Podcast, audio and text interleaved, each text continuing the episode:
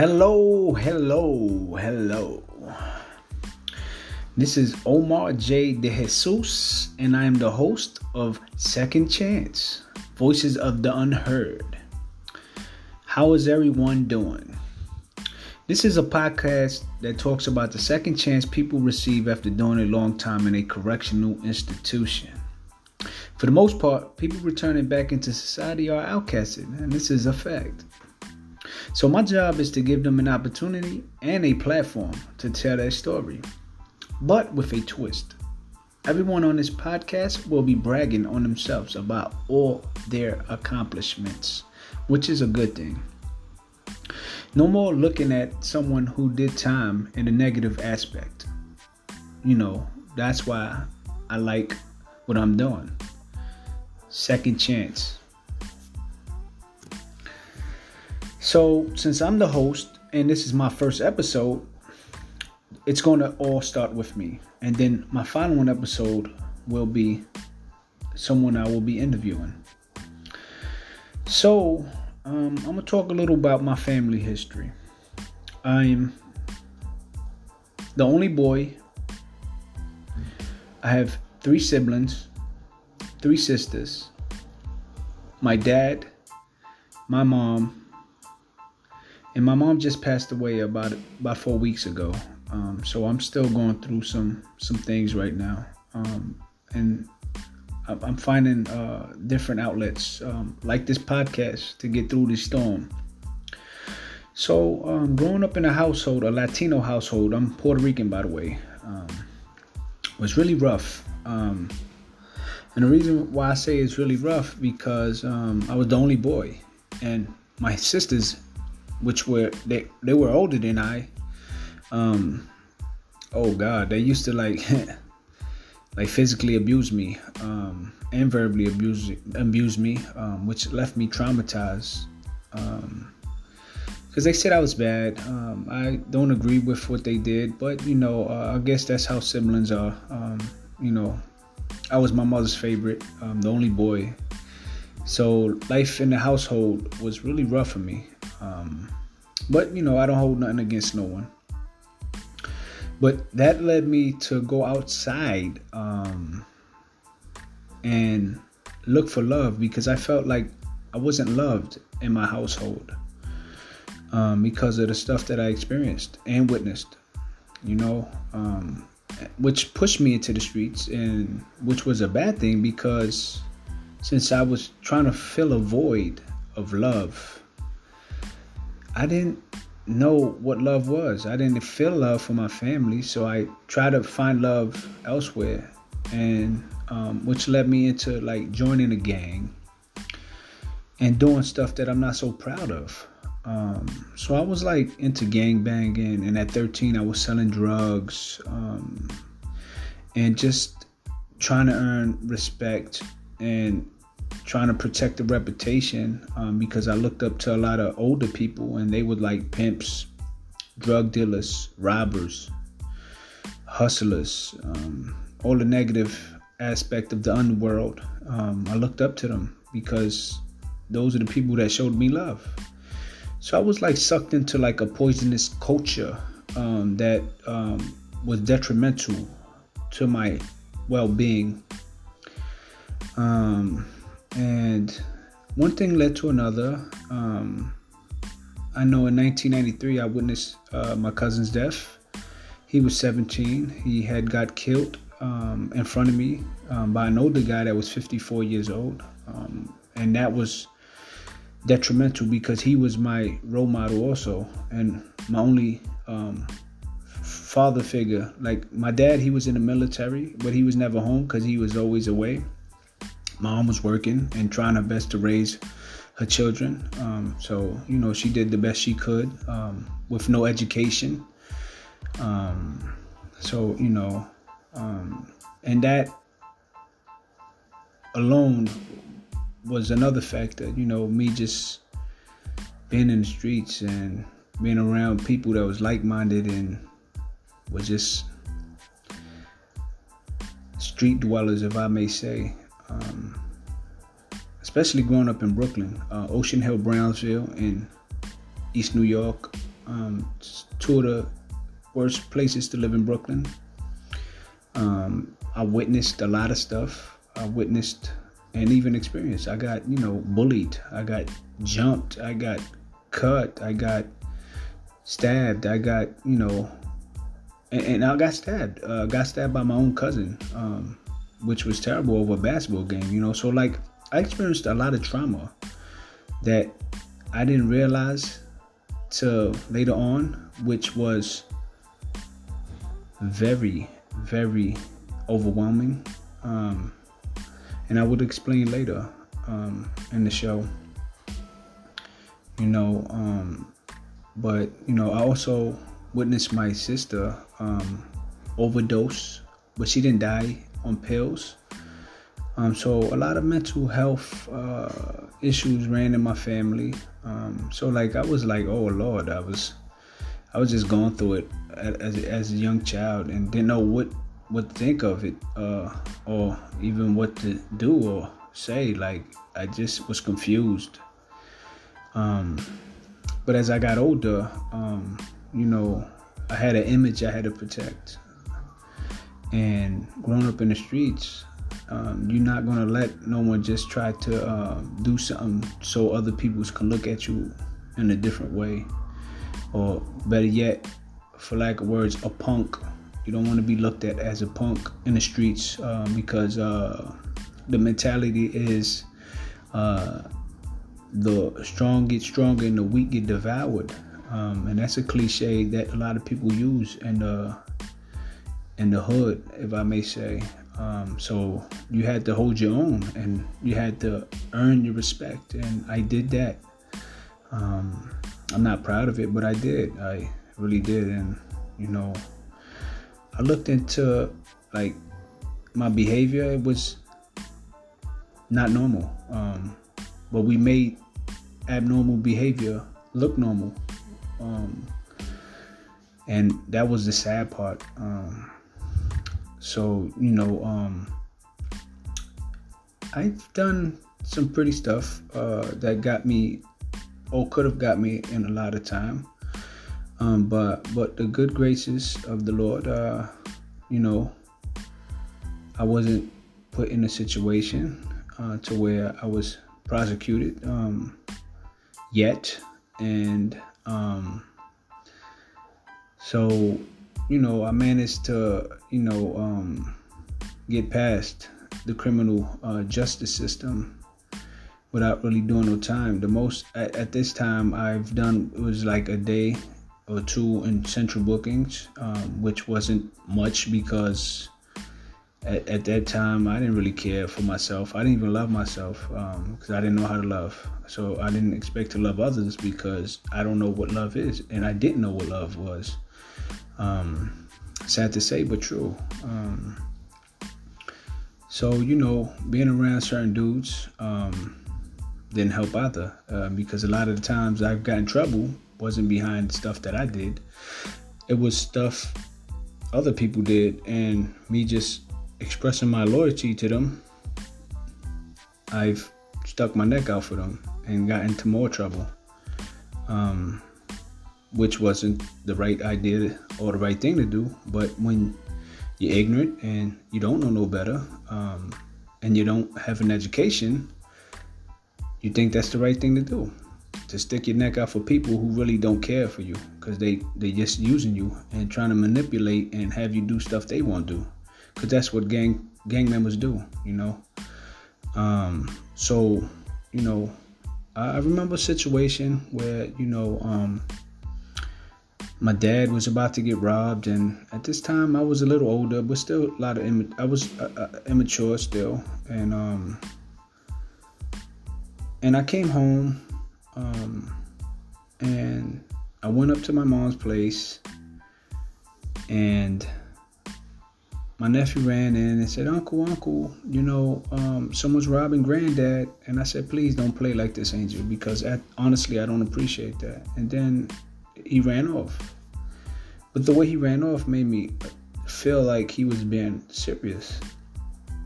And that led me to go and look in the hallway, and I see some guy over my dad yelling. You know, my dad he he did about twenty some years in the military, and he uh, he he gets he receives a, a you know a, a pension um, from the army, and he also did 15 years in the Veterans Affairs, and so he was getting good money, and he went to cash a check, and someone followed him and tried to rob him, and I witnessed that, and you know I came to his aid, and you know um, one thing led to another, you know, to where I would you know I caused uh, physical harm to this guy, and um, you know this guy was crying for his help. Um, he was crying for help and yelling he has a family. And you know at that time i didn't care because like i said i grew up feeling unloved and I, just wanted to really hurt this guy because he was trying to hurt my dad. And now don't get me wrong me and my dad had a rocky relationship because he was never home.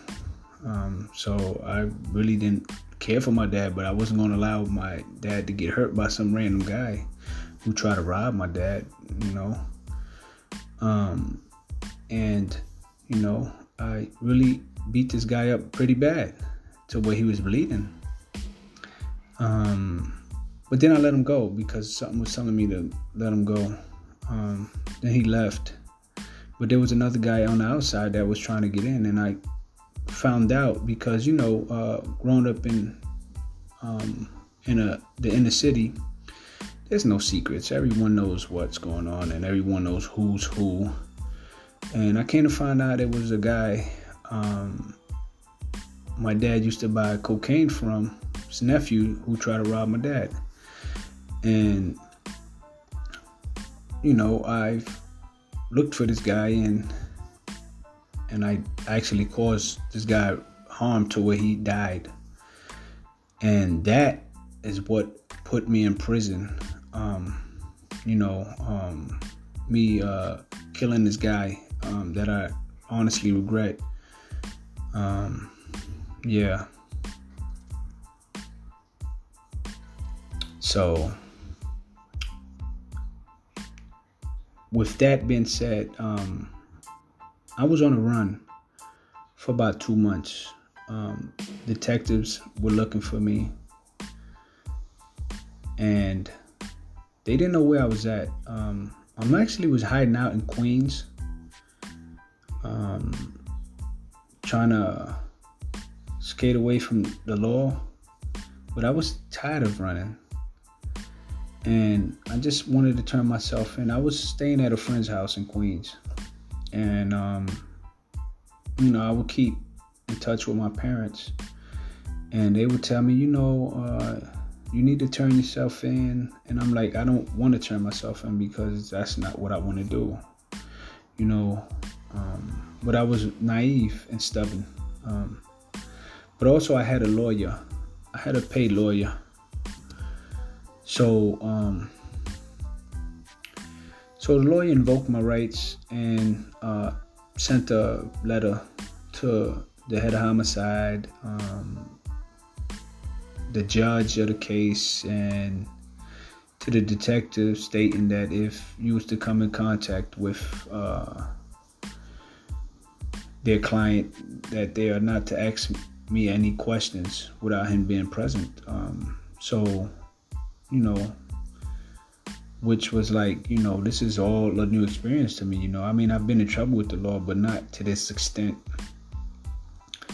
so I was I was scared. I'm not gonna lie, I was very scared because I I was you know looking at a lot of time. Um, at this time, I had a four year old daughter that I dearly loved, and just my thoughts of not being there was detrimental for me. Like I'm like, wow, my little girl is gonna grow up without her dad because I'm looking at a lot of time.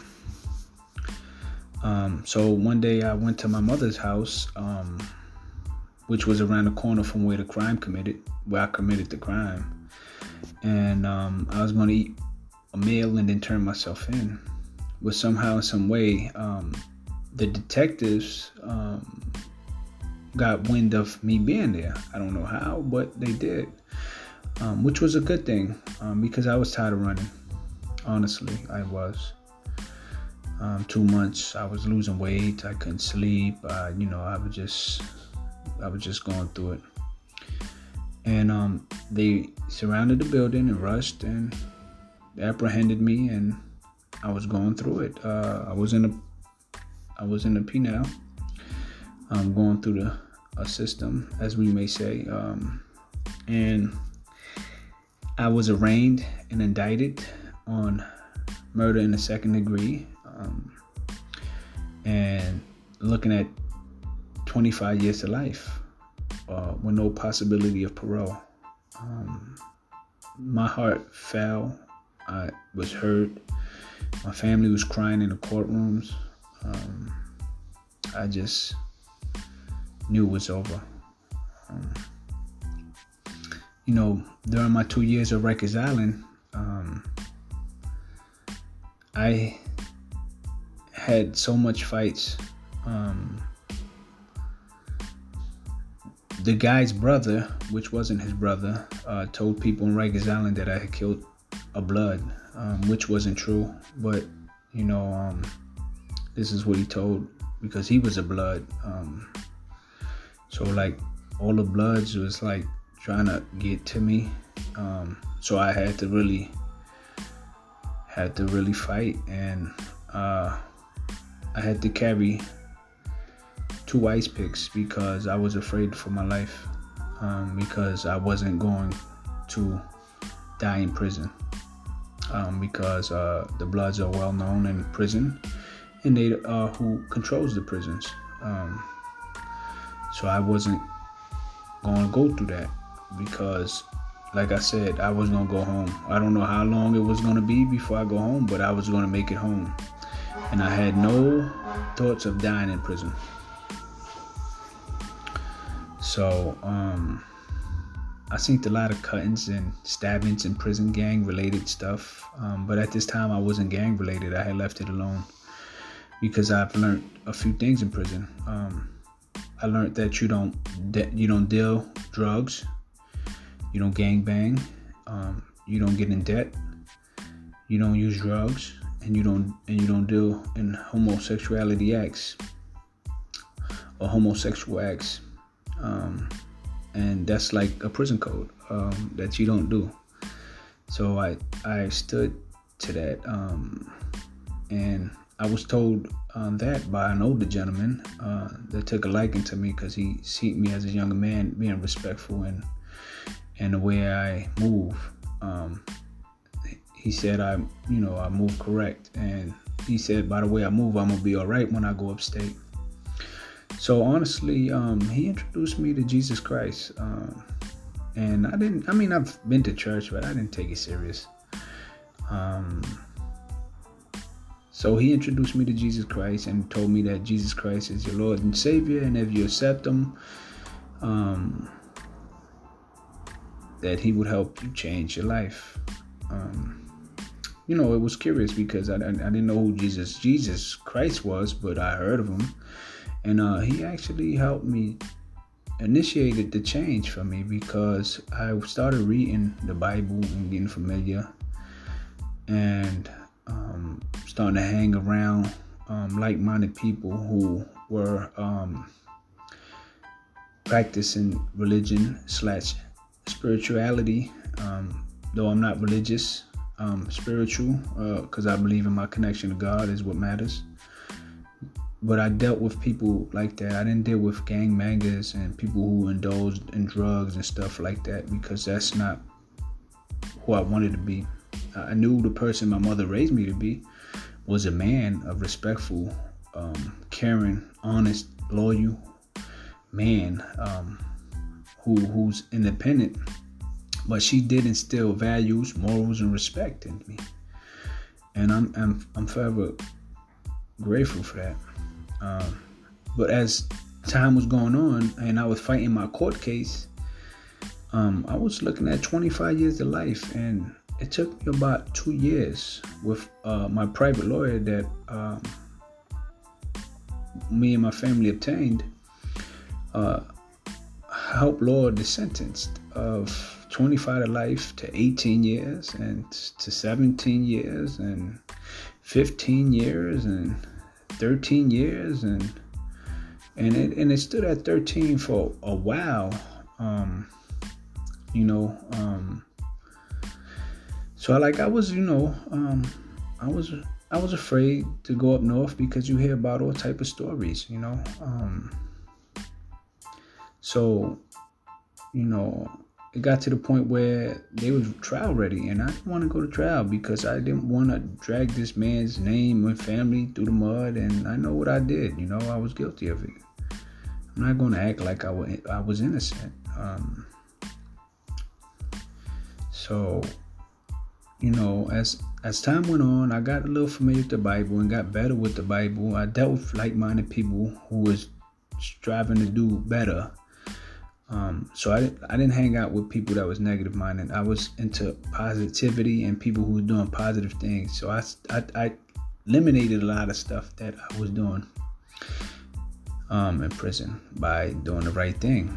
Um, so I started doing a lot of introspection um, and getting rid of old baggage that I didn't like about myself um, which was hard to do because um, in order to get rid of uh, the baggage, you got to identify with it. And sometimes we don't want to identify with stuff that we don't really uh, know or not aware of.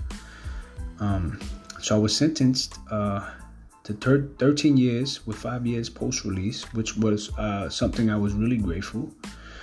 Um, so I, you know, I took programs by Osborne, um, which was awesome. Um, I was going to school for GED, and um, I already had my GED, but I just wanted to sharpen up on stuff that I forgot.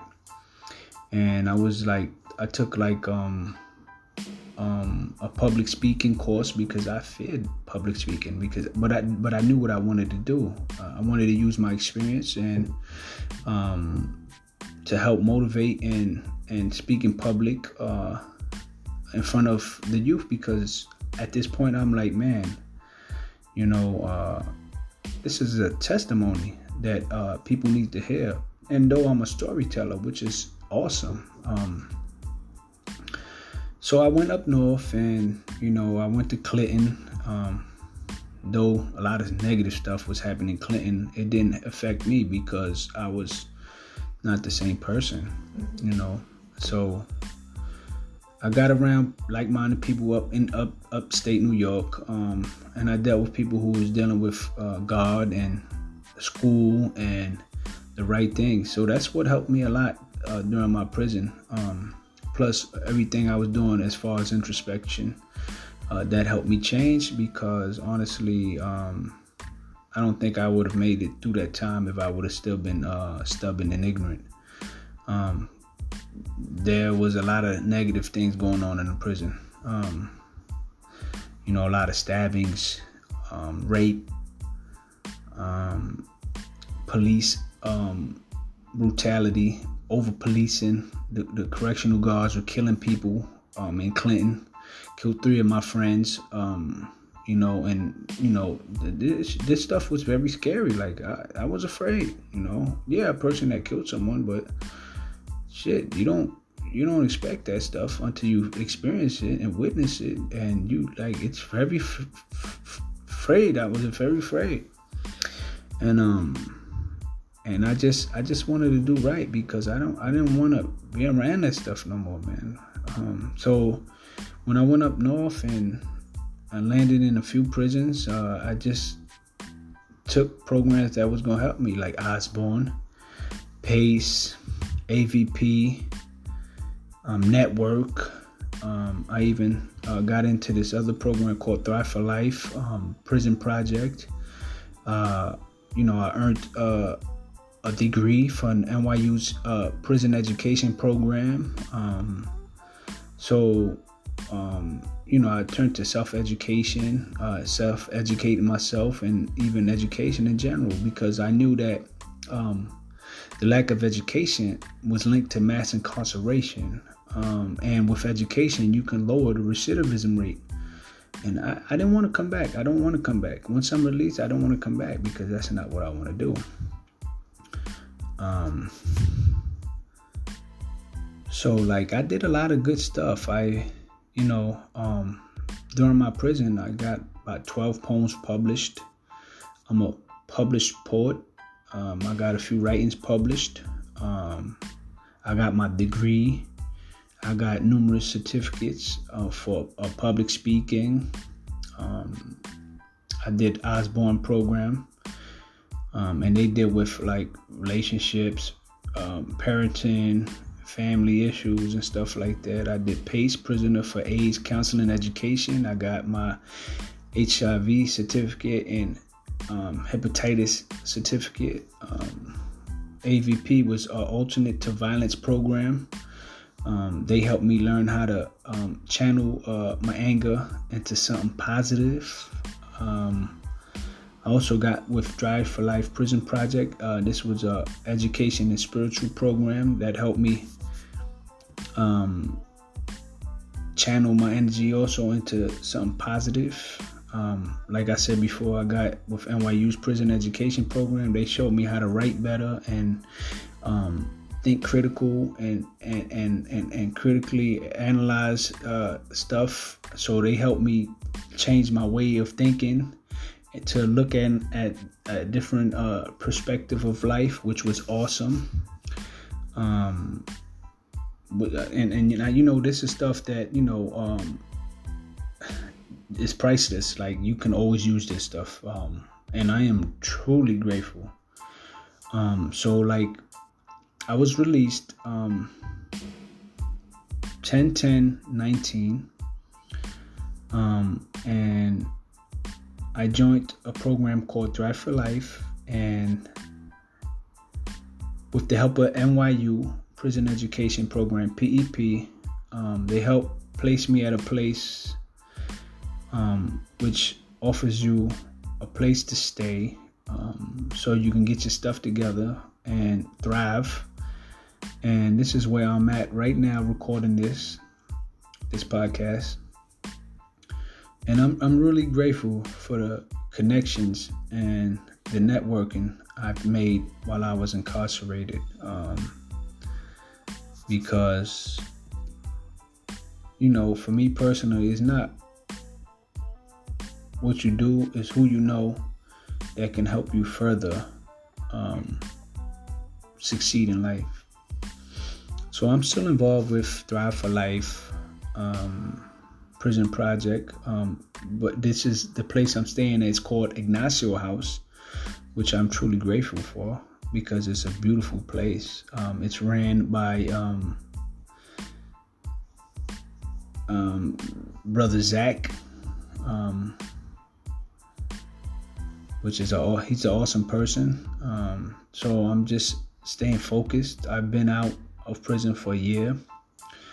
Um, some of my accomplishments is I wasn't NYU working towards my bachelor's, but I withdrew um, because my mom just passed, and I was just I'm still going through it. Um, it's not easy because I was really attached to my mother and I only had a, one year to be able to enjoy being in her life again. You know, which is really hard. Um, and but I'm sad and heartbroken because I can't be around her no more. Um, but I still managed to stay focused, and out of that hurt, I was able to create this podcast. And I'm really grateful for this because it's helping me ease the, the pain that's in my heart. And, you know, whether this podcast or not is successful or not, uh, it wouldn't matter. But I just want y'all to know that if if no one told you they love you, just know that I love you. Um, because we need to hear that reassurance from time to time because sometimes life can make you feel like you're not loved and you're loved. You know, it first starts with you loving yourself because no matter what you go through in life, there are going to be storms, good and bad. Um, but you also got to have balance. You have to take the good with the bad. It can't always be good. Um, and I'm really grateful for the bad storms because I've noticed I did I've done so much good out the the bad storms. And it might sound crazy, but it's it just seems to work that that way for me. I don't know why or how, and you know, um, I'm I'm just I'm just grateful for if you even listen to this, you know, and if if what I've said within these 30 minutes help you out somehow, some way, um, then I'm doing my job or I've done my job. So I would, you know, I would like to say thanks to everyone who is listening to my podcast. You know, um, I want to say thanks to every organization that have helped me change my perspective in life. You know, a quick shout out to Osborne, AVP, PACE Network, NYU's Prison Education Program, PEP, Thrive for Life Prison uh, Program, um, slash Ignacio House. And remember, no one wants to do time, but we all need time. Now, I'm going to say this again. No one wants to do time, but we all need time. Good night, peace, and blessings, and I'm out.